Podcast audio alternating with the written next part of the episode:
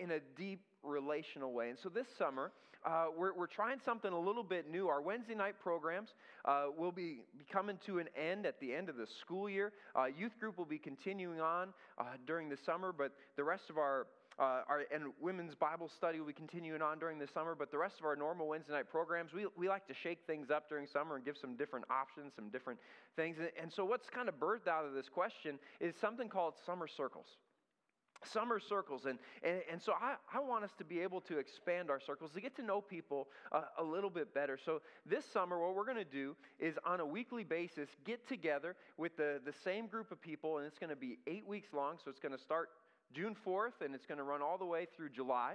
Uh, we're going to be going through the book of, of Romans in those weeks on Sunday mornings. And so when you get together with your, your circle, your summer circle, you guys get to discuss more about uh, what you've been reading in Romans, what God's doing. And so it's just a chance to go deeper with people, to get to know uh, people on a more uh, uh, relational level and, and going deeper in God's Word, get to pray for each other. So that way we know, hey, what, what's going on in your life? What can we do? How can we help? How can we be there for each other? So I'm excited uh, to go deeper in those things. And they are, just some of the details, we'll show the, the next slide up here. They, we're going to have four different circles that you can sign up to be part of. We've got sign-ups uh, over in the connections room. You can start signing up today. And uh, they are split up by times of the week. So we've got one group meeting on Tuesday nights, uh, one group meeting on Wednesday nights, one group meeting on Saturday nights, and one group meeting on Sunday nights. Uh, they'll take place all throughout the different communities and things, so you can uh, search for all the info there. We'll be figuring out some locations, but they all meet at 7 p.m. at night. So, what works with your schedule? You know, what, what day do you have off? I encourage you to get plugged into one of those, and uh, it's going to be great. We've got a couple co leaders for each group, and, and God's going to do some incredible things through these eight weeks of summer circles. So I encourage you, sign up today.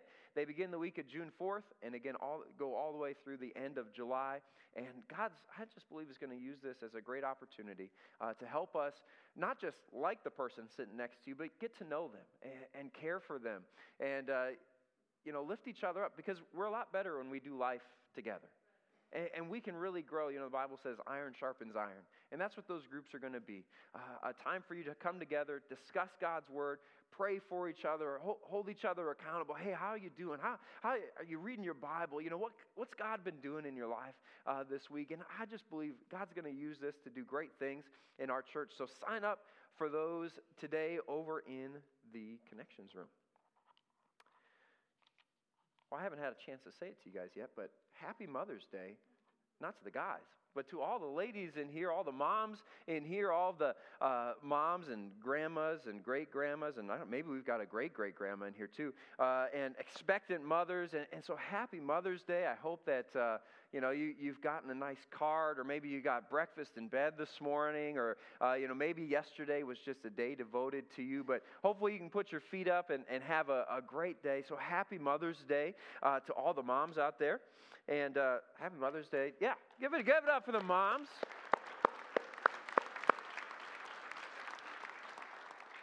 You wouldn't be here this morning without your mom. But, uh, and, and so also, I, thank my mom and my dad are in the building this morning. So if you haven't met uh, my parents, Andy and Lisa, be sure to do that after service. And uh, maybe don't ask them too many questions. Uh, but no, no, uh, I, am so glad to have you guys here. And happy Mother's Day, Mom. Happy Mother's Day, Angie. And, and uh, for me personally, uh, excited to have, have you with us today. All right. Well, we are on part four of our Q&A series. And, and so I, am excited. This series has been all about uh, encouraging you guys ask questions. Ask questions.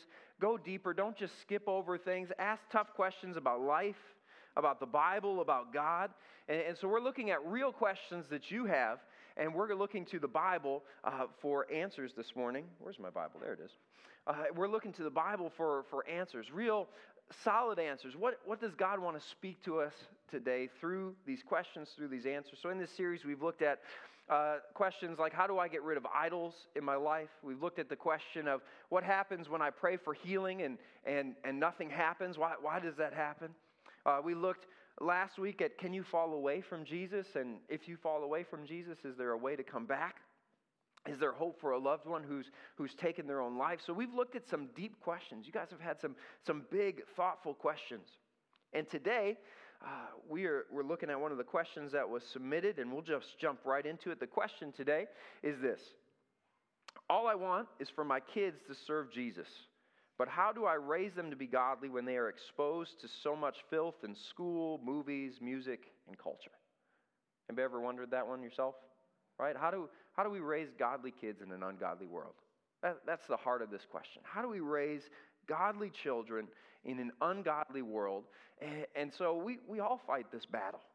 You know, moms, dads, you've been fighting this battle uh, for many years. Some of you are sitting there and, and uh, you're still fighting this, even with adult children, and you're just saying, How can I raise my kids to serve Jesus? Have you noticed that the, the world around us just seems to be becoming more and more ungodly all the time? More and more immoral, and, and the things that we allow in, uh, you know, were maybe taboo 20 years ago, and now those things are, are celebrated. See, with the rise of moral relativism, uh, where everyone has their own truths, you know, my truth's my truth, your truth is your truth, and the greatest uh, value it seems like we have in America today is tolerance. You know, that's, that's what we're all about is, well, you just, you stay in your bubble, I'll stay in mine, let's just not offend each other, and, and, and all of those things. And with no foundation, with no moral compass, with no fixed point, no wonder we're getting out of control, right? No wonder why we can't stay on the right path. No wonder why things are getting out of hand. So when we have a, a child in today's world, there's a temptation to just shield your kid, right? Anybody been tempted to do that? Just, all right, no movies, no music. You know, we're just going to go live under a rock. And, you know, that sounds nice because we want to protect our kids. We, we love our children. We want to pass down our faith to the next generation, but there's so many outside forces that are trying to influence them, that are trying to do all these things. And, and so we try to protect them and we try to shield them, but, but it, it's impossible to completely shield our kids. Uh, temptation's going to come. I mean, living in this society, they're, they're going to see things that they probably should never have, have saw, but, but this is the society we live in. So, how do we do that? Parents, this is what you're up against. Uh, surveys have been taken in American society today uh, talking about what they view as moral or immoral. 79% of the people today believe that divorce is, is moral. There's nothing wrong with it. 73% of Americans surveyed uh, said that sex out of, outside of marriage is moral.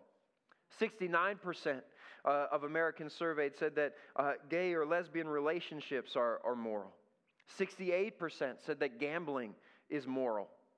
67% uh, believe that having a baby outside of marriage is, is moral. 54% said that doctor assisted suicide is moral. 47% said abortion is moral. And 40% said that pornography is moral. There's nothing wrong with it.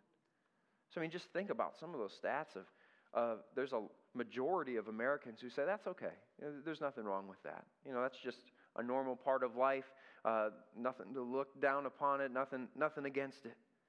Now, on top of that, there's you know you got to put up parents with with bullies at school, or uh, you know you're worried about your kids and and you know just the sexual abuse that, that happens out there. So you're worried about sexual predators or uh, technology and social media, the, the ever increasing availability of, of pornography on, on devices and, and uh, gender identity that they're teaching in schools. And, and like I said, some days living under a rock doesn't sound all that bad. You know, just, hey, can we just get away from all this stuff? Can we, can we get away from all the garbage? So what do you do?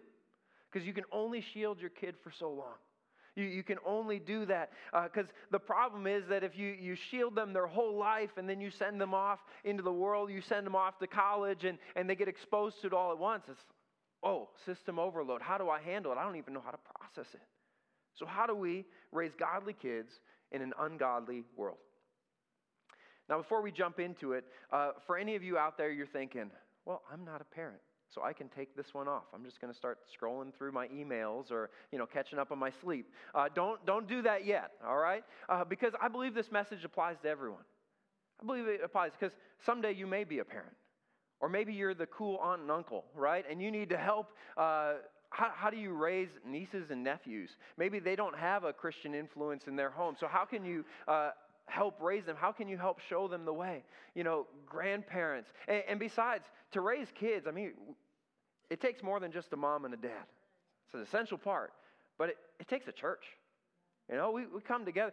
There's going to be Sunday school teachers. There, there's going to be babysitters, right? There's going to be uh, nursery workers. There's going to be so many different people. Uh, you know, our kids, they need somebody to come in. I love seeing it a lot of times. Uh, there's, there's kids in, in the church here, and they've got their designated people that they got to give a high five or a hug to every Sunday. You could be one of those people, right? That you're just loving on uh, kids and, and helping, having godly ins- influences for our kids. And, and, and so I'm just so thankful that that as a church we can come together and raise up the next generation. We've all got parts in this. So definitely pay attention today. So if you got your Bibles, I want you to open up to Psalm 127. Psalm 127.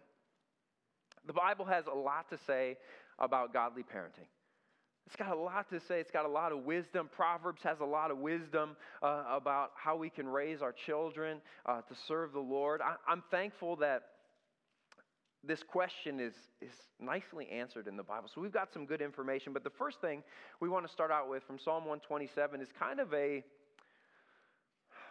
a focus change. It helps us get our priorities in the right place. And so that's why I want to start off here today. Psalm 127, verse 3 says this Children are a heritage from the Lord, offspring a reward from him. Like arrows in the hands of a warrior are children born in one's youth. Blessed is the man whose quiver is full of them. So, if we want to see our kids serve Jesus, then I think the first thing we need to do is change the way we see them. Uh, and, and, so, the first point today is children are a gift. Children are a gift. This, this passage clearly lays it out. Children are a gift. It says they're a heritage from the Lord, or they're an inheritance. They are a an inheritance that's been passed on to you that God has entrusted you with your kids. They're not yours, they're, they're, they're God's kids, and He lets you raise them. He, he lets you invest in them, He lets you pour into them. Uh, it says that, that if you have kids, they are a reward from God, they're a blessing. They're like arrows in your quiver. And blessed is the one who has a full quiver. Anybody got a full quiver of kids out there? A few of you? All right. And you know, on day one of your kid, you know, you get them home, or, you know, the, you, you're holding that little precious baby in your arms, and you look at him and you, you think that day, man, this child is a gift. Right? You can't argue with that. Little, little toes, little fingers, you know, just kind of that little alien look. They're looking around trying to figure out what, what is this place. And I mean, it's really easy on day one to say, this child is a gift. But then on days two through, you know, whatever, uh, they don't feel like gifts every day. Anybody relate? You know, when all of a sudden that diaper can't contain everything anymore. Doesn't feel like such a gift anymore. When the kids are arguing and fighting with each other, don't quite feel like a reward anymore. Like, God, why is this my reward? You know, keep your inheritance. Uh, you know, they, they complain about, you know, supper and you spent half the day cooking it, right? They don't feel like gifts then.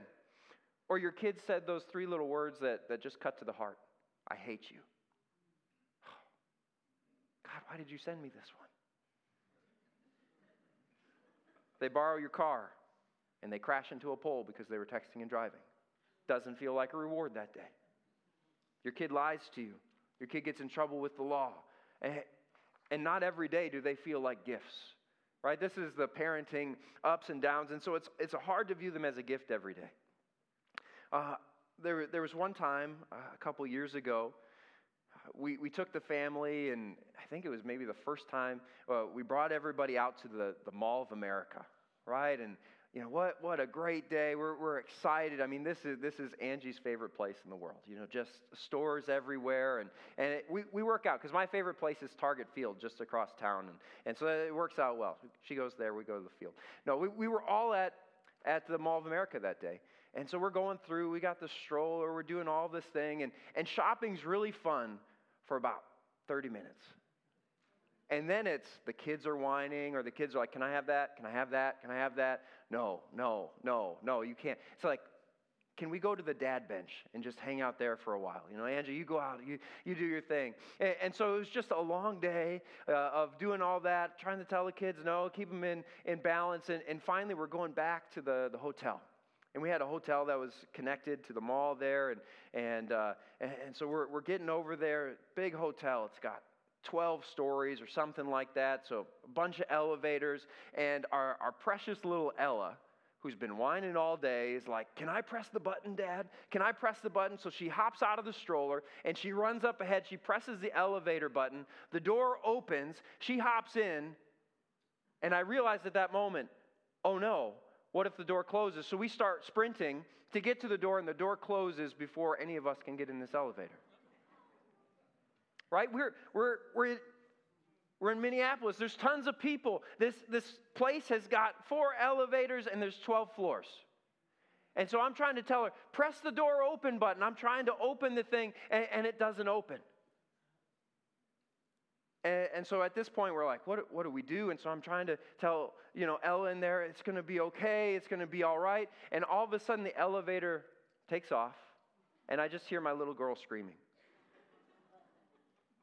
This was one of the scariest moments in my life, right? I, I just hear that. And it was one of those places where you can see what floor they go to. Well, we still had the other kids, so I, I said, All right, Angie, I'm going to stay here and make sure that that nothing happens, you go up and, and go chase her. And we just don't know. You don't, how can you trust people, right? You don't know what's going to happen. You don't know who's going to take this little girl who's just wandering around. And so we see, you know, it goes up to uh, floor three or something like that. So Angie goes up to floor three, and she's not there. And then we're following the elevator, but all of a sudden I can't hear the screaming anymore and I don't know where she is, and, she's lost. So Angie and I, we're, we're talking on the phone trying to figure out, all right, where's our little girl? Where's our little girl? And, and Angie runs into an actually a bride and groom. They had just gotten married, and and you know, have you seen my baby? You know, have you seen my daughter? You know, she's a little blonde-headed kid. And, and they're like, well, we, we saw a little girl somewhere. So now the, the bride and groom are helping Angie search frantically across the building. And I mean, we, we were getting so nervous. We didn't know. There's so many rooms. They could have been pulled. She could have been pulled into any, any room. I mean, this was, this was huge. We didn't know what we were doing. And so we're talking on the phone. We're trying to figure it out. Eventually, we come up with the plan. All right, we're going to call the front desk and, and just report her as, as she's missing. We don't know. We, I mean, we're searching floor by floor by floor by floor, and, and there's just no signs of her. We, we can't find her anywhere. So I hang up with Angie, and, and uh, I, I go to crawl the front desk. And as soon as I do that, a family walks out with our little girl, with Ella, and I, have never hugged her so hard in my life to see her. And so I, I tell Angie on the phone, we found her, it's okay. The problem was I wasn't on the phone with Angie anymore. Angie was still frantically searching the hotel. And it wasn't until five minutes later that I realized that I never told her. Uh, you know, that, and, and so we're running. Well, let me tell you, man, that night, I, I don't care how bad they were or how rough the day was. My kids were a gift that night. I was so thankful to have Ella back. I was so thankful to hold her in my arms. And, and the next day, as we ventured off, we strapped them in a little tighter. Um, you know, we made sure they didn't go press any buttons, but I didn't care. I didn't care how much they whined. I didn't care how much, you know, they, they asked for Cinnabon or whatever the smell was coming in their nose. I was just thankful to have them because our children are a gift. And sometimes we need that reminder, even though they can be difficult sometimes, even though they can't, they, they don't listen sometimes or all the time, even, even though they make messes, even though they make mistakes. Every day we need to remember our kids are a gift. They're a blessing from the Lord, right? That's what they are. They're a reward, they're an inheritance. They're, they're not ours, uh, but they're God's, and, and He entrusts us to them uh, entrust them with us. And, and, so I'm so thankful for our kids. And, and, and so I encourage you, have a, have a change, have a check in perspective. And that's, that's one of the first things we can do uh, as, as parents. To raise godly kids is to view them the right way. This is a blessing from the Lord. This is a blessing. This is a reward. So now that we've got that perspective in check, uh, open to Deuteronomy chapter 6. We're going to spend the rest of the time there. Deuteronomy chapter 6 is, is a great passage because the book of Deuteronomy is, is kind of Moses' farewell speech, so to say. Moses, uh, we talked about Moses and his origin story quite a bit just a couple months ago. And uh, this is, he's 120 years old. He's led the, the people of Israel out of Egypt. He's led them through the Red Sea. They've wandered in the wilderness. They're about to enter the promised land. And, so that's what's going on here. Uh, he's speaking to a group who's largely under 40 years of age. This is, this is the next generation. These are the people who need to know it. They, and most of them hadn't even seen the Red Sea experience. They've seen the manna, they've seen the quail, they've, they've maybe seen water from a rock, but most of them weren't slaves in Egypt. These were the, the next generation. And so when you read it with that understanding, uh, it takes on a deeper meaning because Moses is putting in all the key things that the next generation needs to know. He's putting in all the things. Hey, you want to pass down the faith to the next generation, to the next generation, to the next generation? Here's what you need to do. Here's how you, because I'm not just setting you up for the next couple years. I'm trying to set you up you know, for eternity. Pass this on. Pass this on. So here is one of the key elements that he passes down concerning how to stay faithful to God from generation to generation. So Deuteronomy chapter 6, starting with verse 1, says this. These are the commands, decrees, and laws the Lord your God directed me to teach you to observe in the land that you are crossing the Jordan to possess, so that you, your children, and their children after them may fear the Lord your God as long as you live by keeping all his decrees and commands that I give you, and so that you may enjoy long life. Hear Israel, and be careful to obey so that you or so that it may go well with you and that you may increase greatly in the land flowing with milk and honey just as the Lord, the God of your ancestors, promised you. So I love this. Literally, Moses is answering the exact question that we're asking today. How do I raise godly children in an ungodly world? How do I pass my faith down to the next generation? Because Moses is saying, hey, here's how you do it. Here's how you pass it from one generation to the next. And we're going into a pagan land. We're going into a land full of immoral people. And here's how you keep them, uh, here's how you keep that relationship growing. Here's how you, you stay pure. Here's how you, how you continue to grow even in an ungodly land. So I love it when God gives us direct answers to questions. You know, sometimes it's, well, here's a good principle, here, here's this. But literally, the Bible addresses how to pass that faith down to the next generation. So, verse 4, we keep reading. Here's his first instruction Hear, O Israel, the Lord our God, the Lord is one. Love the Lord your God with all your heart, and with all your soul, and with all your strength. So, this is the first thing that he tells. You want to pass down your faith to the next generation? Love the Lord your God with all your heart, with all your soul, with all your strength. See, if you want your kids to follow Jesus, it doesn't start by bringing them to, them to church. It doesn't start by enrolling them in the Christian school. It doesn't start by make, uh, having you memorize or making them memorize Scripture. See, these are all good things, but the first and most important thing that you can do, if you want them to have uh, an increasing, ever growing relationship with Jesus, is for you yourself to have a relationship with Jesus that's, that's growing and flourishing. That's where it needs to start. To love the Lord your God with all your heart, with all your soul, and with all of your strength. So, uh, the next thing that we need to do is model it. We need to model the faith for our kids. You want to pass it down to the next generation? You model it. Because you can't pass down what you don't have. Think about that. You can't pass down what you don't have. You've heard the phrases that more is caught than taught, or actions speak louder than words. And it's the same thing with our faith. You know, we can teach our kids so much, but if we're not living it at home, it's not going to matter because they're watching you. They're, they're catching what you do. They're, they're catching, uh, they're picking up on those things. They're, they're seeing your actions. And if they don't line up with the words, you know, something wrong with that. I mean, think about this. Uh, kids pick up on stuff that we do through modeling, right? We, we tell the kids, hey, get off the tablet, get off the TV, get off your phone, you know, put, put down the video games for a second, you know, go, go outside, go, re-. you know, we tell them, you, you know, you're addicted to this. And then what do we do next? We're sitting there scrolling through our phones. You know, do what I do, not what I, or do what I say, not what I do. That's what we're telling them. Or we tell the kids, hey, don't yell across the house. You know, go down and talk to your sister down there. Don't just yell at them from across the house. And then what do we do? We're about to go out the door. Kids, get over here now. What are you doing? Get your shoes. Come on. What are you taking so long for? Wait a minute. Didn't we just tell them to stop yelling across the house? But it's okay for us to do it. You know, what do we model? Where did they learn it from? You know, we say, hey, kids, stop eating candy. No candy. Eat healthy stuff. And then we go eat all the junk food, right? We eat their Easter candy. Praise the Lord. You got to do it while they're not watching, guys. No, that's not, that's not it. Uh, it's funny in our in our house. Uh, our oldest Luke, he'd be sitting around and be like, "Hey, Dad, can you go get me? Um, you know, can you get me a snack?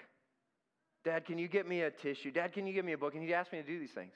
And so my common, you know, very good parenting response was, "You've got two legs. Go do it yourself." Which was true. He needed to get off the couch. He's being lazy, right? So then one day I'm working on a project and sitting at the table. I said, Hey, Luke, can you, can you go get me the tape? You know, I need that. You see where this is going. And he told me, Dad, you've got two legs. Go get it yourself.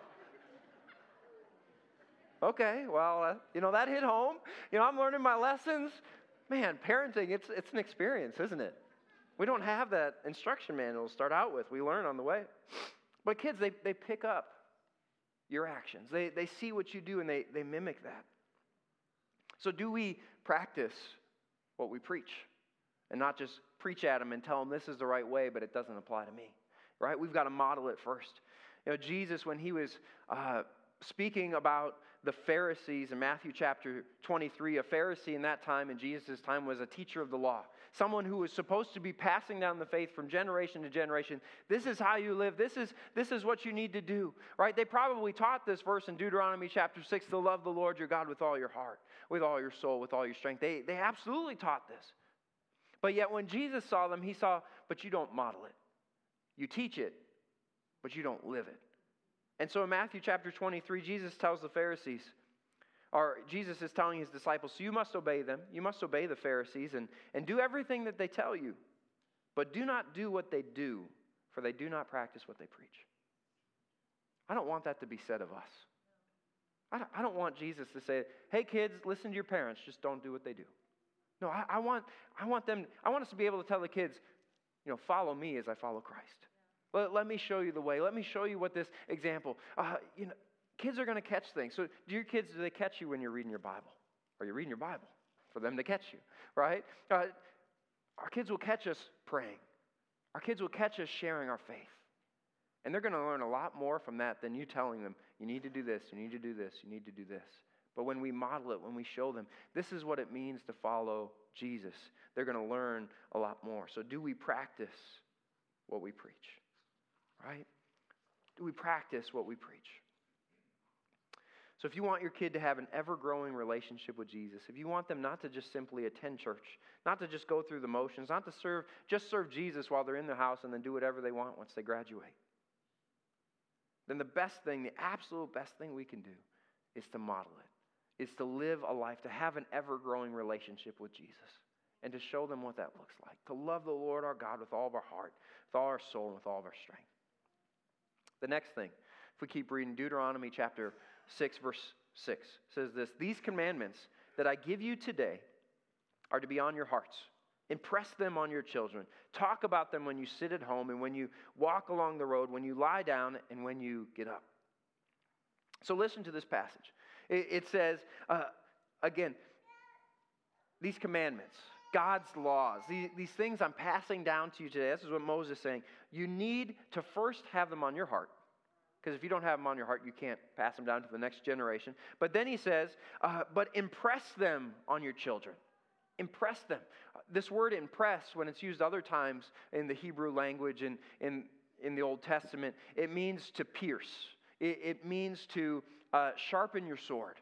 So it's literally saying, you know, take these things that are on your heart and impress them, pierce to the heart of your kids. I mean, tattoo these things on your kids. Help them to understand you know how big this thing is. Impress them in their lives because these are important. It says to talk about them when you when you sit at home or when you walk on the road when you get up and when you go to bed. So in other words all day long teach these teach these principles. Pass the faith on to the next generation through your words so may you view your entire life as a way to teach your children about the gospel. So not only do you need to model it, but the, the third thing we need to do is, is teach it. We need to teach them. Now, teaching doesn't work so great if we're not modeling, but once we model it, now we need to teach it. So, how can we practically teach our children? How can we impress the good news? How can we impress the gospel into the next generation? So, let's get real practical uh, today. I'm going to give you several different ways that you can pass along the faith the next, that you can teach it. The first one's this read your Bible together. Read your Bible with your kids. Go through a devotional. You know, every day, have that set time. Maybe it's the first thing you do when you get up in the morning, or maybe it's the last thing you do before you go to bed. Maybe it's at the supper table where you get around and you just get into God's Word. Because I, I've found that as you do this, your kids are going to start asking you questions. I, don't understand it. Mom, what, what does this mean? Dad, what, what does this mean? And, and so build that habit of getting in God's Word together, going through a devotional together. Maybe you read a chapter a day, whatever it might be. But God's word is, it transforms lives. So let's start reading the Bible with our kids. Second thing, pray with your kids. Pray with your kids. So that could be a good start is bedtime, mealtime. But don't stop there. Right? Pray with them in real life situations. Pray with them when they're hurting. They're hurting, don't just give them a hug and tell them everything's going to be okay, but, but stop and just say, hey, let's, let's just pray. You're going through something? We can pray right here, right now. Let's do that. Because that's teaching them. Uh, when you're grateful, you know, hey, when you got the promotion or something good happens or uh, you got a bonus check in the mail or something, take time to stop and intentionally pray and thank God. Jesus, thank you so much for what you're doing. Because when you do that, not only are you thanking God like we should, but you're teaching the next generation that this is, this is what we need to do. This is how we should be thankful. Pray when they need help. Pray, pray bold prayers. Don't, don't be shy, but pray bold prayers. And don't just pray for them. I challenge you, let your kids pray for you. Let your kids pray for you. Because we need to teach them and train them. Can you imagine if you're, you were uh, you know, teaching your kid how to drive? And so to teach them, you never let them drive. You just let them sit in the passenger seat and you say, All right, here's how you do it. You press on the gas, you do this, this is how you turn. No, eventually you got to say, All right, get behind the steering wheel. You know, make this happen. That's, that's the only way they're going to learn and grow and figure this out. Same thing with prayer. Let them pray. Let them pray for the meal. Let, let, them, let them pray before bedtime. You don't have to do it all yourself. Let, let them do that. And, and continue to pray. Train them up. Teach them how to talk to Jesus. Another thing we can do very simple go to church. Go to church. Right? Build a Christ following community around your kids. Because again, it, it takes, what, what do they say? It takes a village, right? For us, it takes a church to raise your kids. Let's come together. Because if we're not connected with the body, you're missing out on a lot of godly influence that your kids can have. A lot of uh, great adults and great friends uh, that can come alongside them and, and, and push them. Because, uh, man, friendship is so huge as a kid. If you want your kids uh, to, to grow, help them to, you know, line some things up so they can have some godly friends around them. That's really going to be a big growing point for them. Uh, like Joshua made the statement, as for me and my house, we're going to serve the Lord. Right? As, as for me and my house, as long as you're under my roof, hey, we're going to church. Right? We're going to get connected. We're, we're going to jump into a summer circle. You're, we're going to invest in you. We're going to, you're going to go to camp. Right? You're, you're going to go to youth conference. You're going to go to kids conference because we believe in the next generation. We believe that God wants to do incredible things, and that really takes off when we come together. Another thing you can do too is once you take them to church, follow up with them. Follow it. Today, when you take your kids home, ask them, hey, what did you learn in the kids' zone today? Hey, what did you learn in youth group on Wednesday night? What, what, what's God been speaking to you lately? They may not answer you every time, but give them space to talk. Give them space to grow. And the more you ask those questions, the more they're going to start opening up, the more they're going to start having responses. So that's go to church. Uh, next thing, bring Jesus into the conversation. Bring Jesus into the conversation. I, I love this one. Uh, because sometimes we, we don't think about that necessarily, but this is a great way to, to teach our kids. You know, instead of just commenting on nature, like, wow, what a beautiful sunrise or beautiful sunset or uh, any of those things, or start talking about, man, Jesus really just made a beautiful sunrise this morning. And just little things. Bring God into that conversation. Man, I'm so grateful. Look, look at what God has done. Isn't it funny how God created all of this? Isn't it amazing the detail that He put in into the stars in the sky or, or whatever? So the next time that you see something in nature that just, instead of saying just, and I love your smile, what if you said, I love how God gave you such a beautiful smile? And you just put God into that picture because it's true. Or I love how silly God made you. I love how special God made you. And you just remind him that of those truths daily, daily, that, that God made you, that God created you. We don't like this one, but it's true. Any parents in here ever lose your cool, lose your cool or get too angry? Right? You don't have to admit it here. Maybe it was this morning. But we do that, right? We don't, we're not perfect. But how about when, when we do that, we take that as a, a moment where we can just apologize to our kids and, and, and ask God for forgiveness. And we bring Jesus into the story, and we can even use that as a teachable moment where we share the gospel. I'm so thankful that Jesus died for my sins. So even times, hey, mom and dad mess up. But I'm thankful that God forgives us. Will you forgive me? And we can bring the gospel even in the times of our failures. Another thing we can do is, is use teachable moments. Use teachable moments. Like we said earlier, it, it's virtually impossible to shield our kids from, from every influence out there, from all the, the things that this world has to offer. And we can't protect them all their, their lives. So we don't just give up and, and let them run wild, but, but when they are exposed to something, let's use that as a teachable moment and ask some questions. Maybe you come alongside and say, hey, what did you think when that happened in the movie? So rather than just ignoring it or hiding it or pretending like everything's okay, or um, what if we just use that as a, as a teachable moment? Hey, what, what were the consequences? Why, why is that bad? Why isn't that good? Why do you think? Uh, point them to Scripture. You know, look at what Jesus says about this. Or maybe how did, how did you feel when you made that choice, when you went off to that place that you shouldn't have gone to? Right? Here, here's the consequences. Here, here's the why. What do you think Jesus would do in your shoes? See, Jesus was amazing at, at teachable moments. I, I think of the story of you know, Jesus and his disciples, they're there and they're watching people come and, and give, and they see all these wealthy people giving a lot of money, and they, they see this widow give just two coins. And Jesus took that time to have a teachable moment. He said, They're all given out of their wealth, but she's given out of her poverty.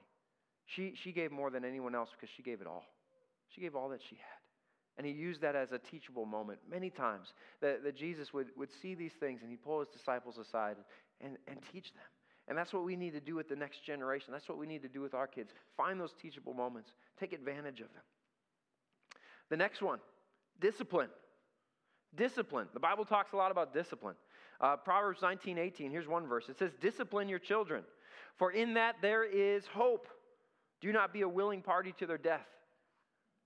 So you can tell your kids, the Bible told me to discipline you to give you hope, right?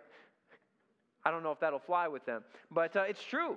I mean, it's true. When we don't discipline our kids, when we just let them do whatever they want, that's a slippery slope.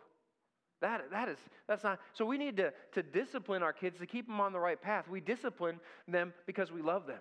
Because we want to say, guys, there's a better way. And I know that if I don't discipline you, there's a much scarier consequence ahead than whatever discipline I give you, and then grounding you, and then taking away your phone. This is minimal compared to what could happen if you don't listen.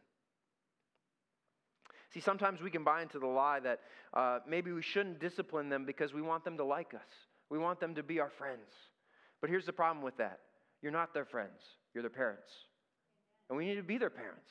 We need to correct them, we need to guide them. That's a, that's a biblical principle. Now, on the other hand, we, we can't just be so harsh with them and, and lose our cool with our kids uh, because when we overreact to when they mess up, well, then they get scared. Then they don't want to come to you when, when they mess up. They want to hide things or they want to lie to you because they know, oh, mom's going to lose it here. Dad's going to lose his cool here. So I, I'm just going to avoid that. So we need to, as, as parents, realize okay, I need to discipline, but I need to be able to have a conversation here. I need to be able to, to talk about this. I need to be able to tell them, you know, why we're doing this. Again, bringing Jesus into the conversation. And the more we do that, the easier it's going to be. When we discipline our kids, a, a big part of it, and a part I think we often miss because it's, you know, our tempers are flaring or different things are going on, but we need to explain the why. Okay, why are we disciplining you? Why is that bad? Because sometimes they don't understand why is it bad to go to that place? Why is it bad to do this? Why is it bad to hang out with these people? Why is it bad to use these words? So we ever stopped to just tell them the why? I'm not sure how this happened, but in our house, uh, and I'm thankful for it, but our kids are deathly afraid of saying a bad word. I mean, it just it causes them great fear. It's actually kind of funny to watch uh, because they're just like, "Oh no, did I just say it?" Because the best part is they don't know what a bad word is. They haven't figured that out. And, and so some days, uh, Ella came up to me the other day, and, and she was just bawling, and Luke is sitting there.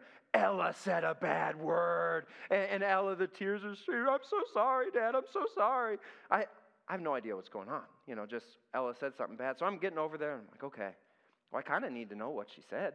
Anybody ever been in that situation? I don't want her to say it again, but I, I need to make sure that she knows what a bad word here. I need to tell her, you know, the why behind it. And so I'm trying to calm her down, like, Ella, what, you know, what's going on? Can you just tell me the first letter? You know, just tell me what, what is it? I'm trying to figure out. She's like, it was W. W. You know, now I'm going through my head, W, W. I've heard a lot of words out there, but I don't know. Okay, can you just, you know, give me the first sound? I said, what in the, I'm like, oh no, what did she, you know, let's just stop there. She said, I said, what in the world? to where Luke explained, that's not, that's a bad word. You can't say what in the world. When I said, I say, what on earth? like, oh, guys, you missed the whole point. Nobody's in trouble. Nobody said anything bad, all right? Just calm down. They just didn't understand the why. They, they didn't get it. And, and, and so we needed to stop and just talk to them about what bad words are and, and not explain, give them bad words, but to let them know why, why we shouldn't talk about these things. So I appreciated their heart, but they just didn't have the knowledge or understanding. But we've got to discipline our kids, we've got to explain the why. Jesus was a master at, at explaining the why. He was a master at, at, at discipline. Many times he had to correct his disciples. Many times when they had the wrong attitude or the wrong idea. He corrected them when they were shooing kids away. Oh, Get away from Jesus. He's like, no, let, let the little kids come to me. When they were asking for a special spot in God's kingdom, he had to give some, some discipline, some correction. He had to explain the why. When they lacked faith, he had to explain the why. He didn't avoid difficult conversations. He, he jumped into those and, and he used them as teachable moments. In the Sermon on the Mount, he repeated that phrase You've heard it been said, this, but, but let me tell you this. I say to you, right? And so he said, You've heard it said, don't murder. And you think, okay, that's a good rule, but do you understand the heart behind it? I, am I'm telling you, don't just murder, but anybody who, who says to their brother that they hate them is as guilty of committing murder. Because it's not just about the action, it's about the heart and he explained the why behind it. You've heard it been said, don't commit adultery, but let me tell you that anyone who, who looks on another with, with lust has already committed adultery in their heart. And, and so he explains the, the why. He goes to the deeper truths.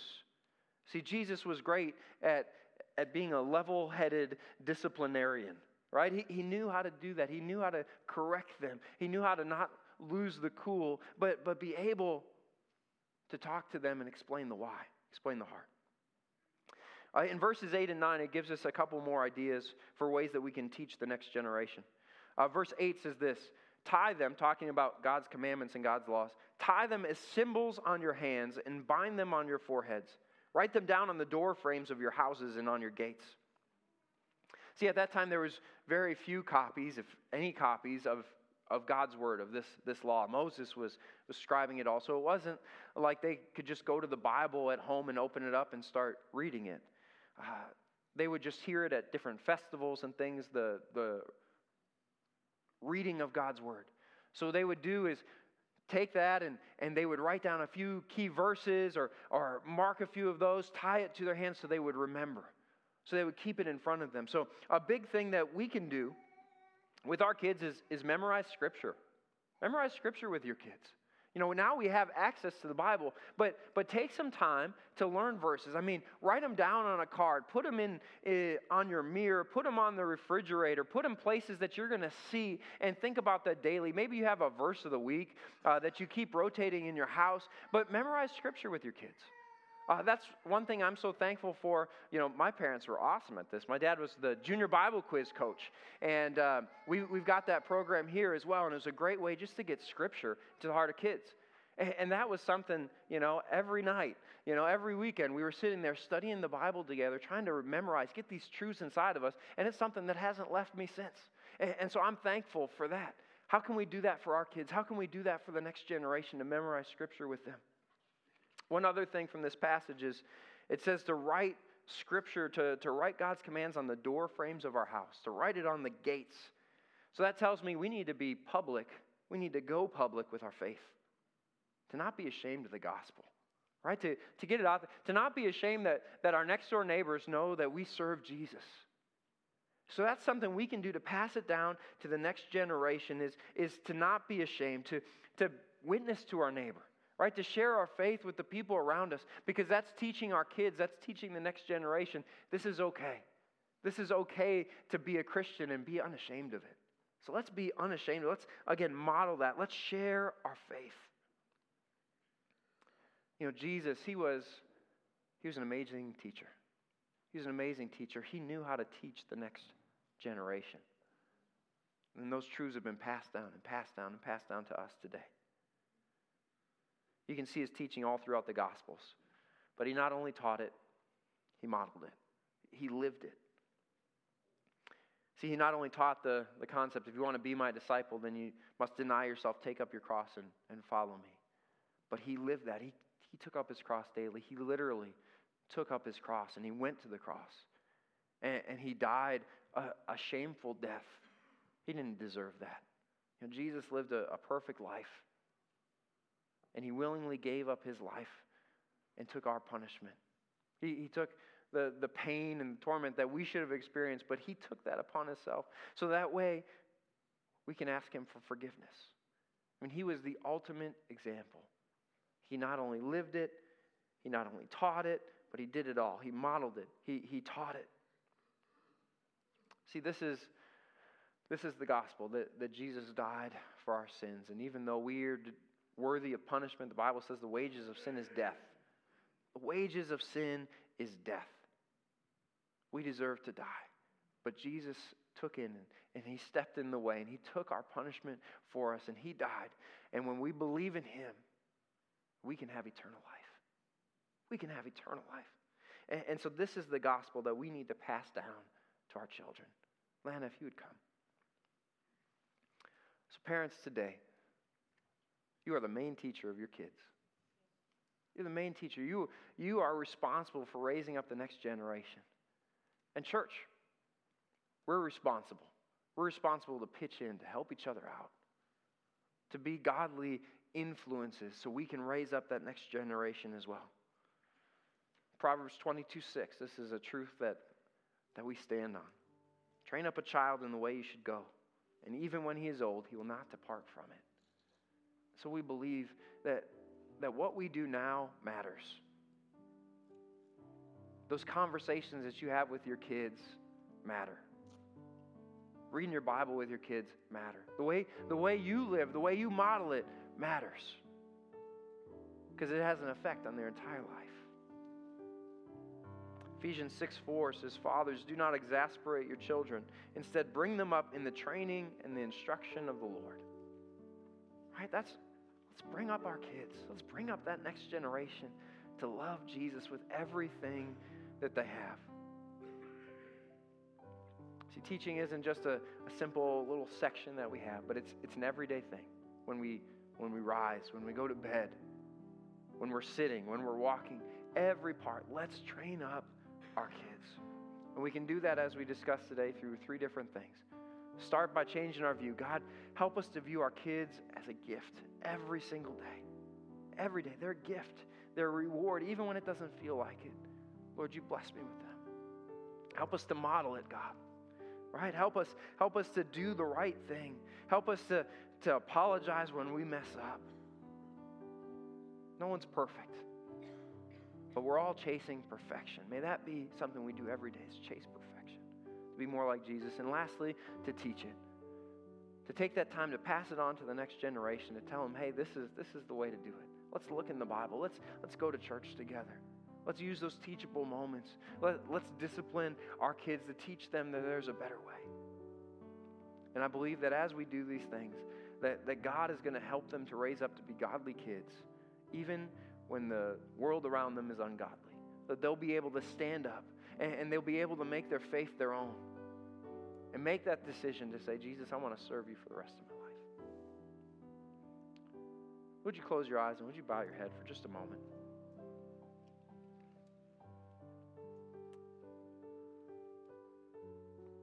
And actually, would you stand with me as well?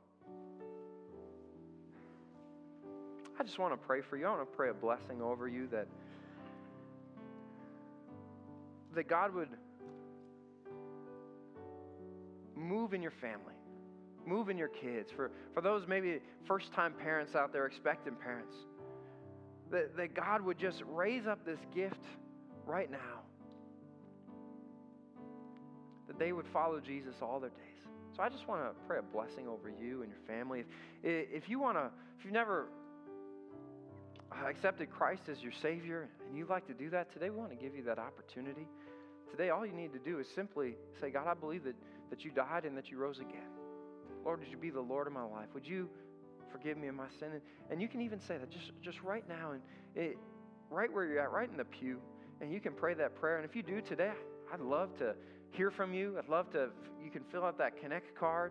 We'll be in touch this week or catch me after service. I want to celebrate with you. God, God's doing amazing things. But let me just pray a blessing over you. Jesus, I, I thank you so much for what you're doing in the next generation. God, you have entrusted them with us. God, God you, you've given us these kids. They're, they're not ours, they're yours.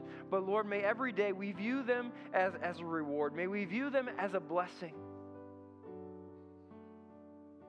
Lord, give us the wisdom to train up our children to fear you, to love you, to serve you.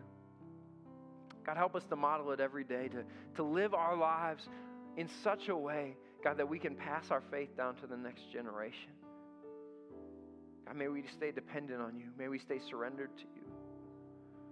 Lord, help us to teach. Help us to take advantage of teachable moments.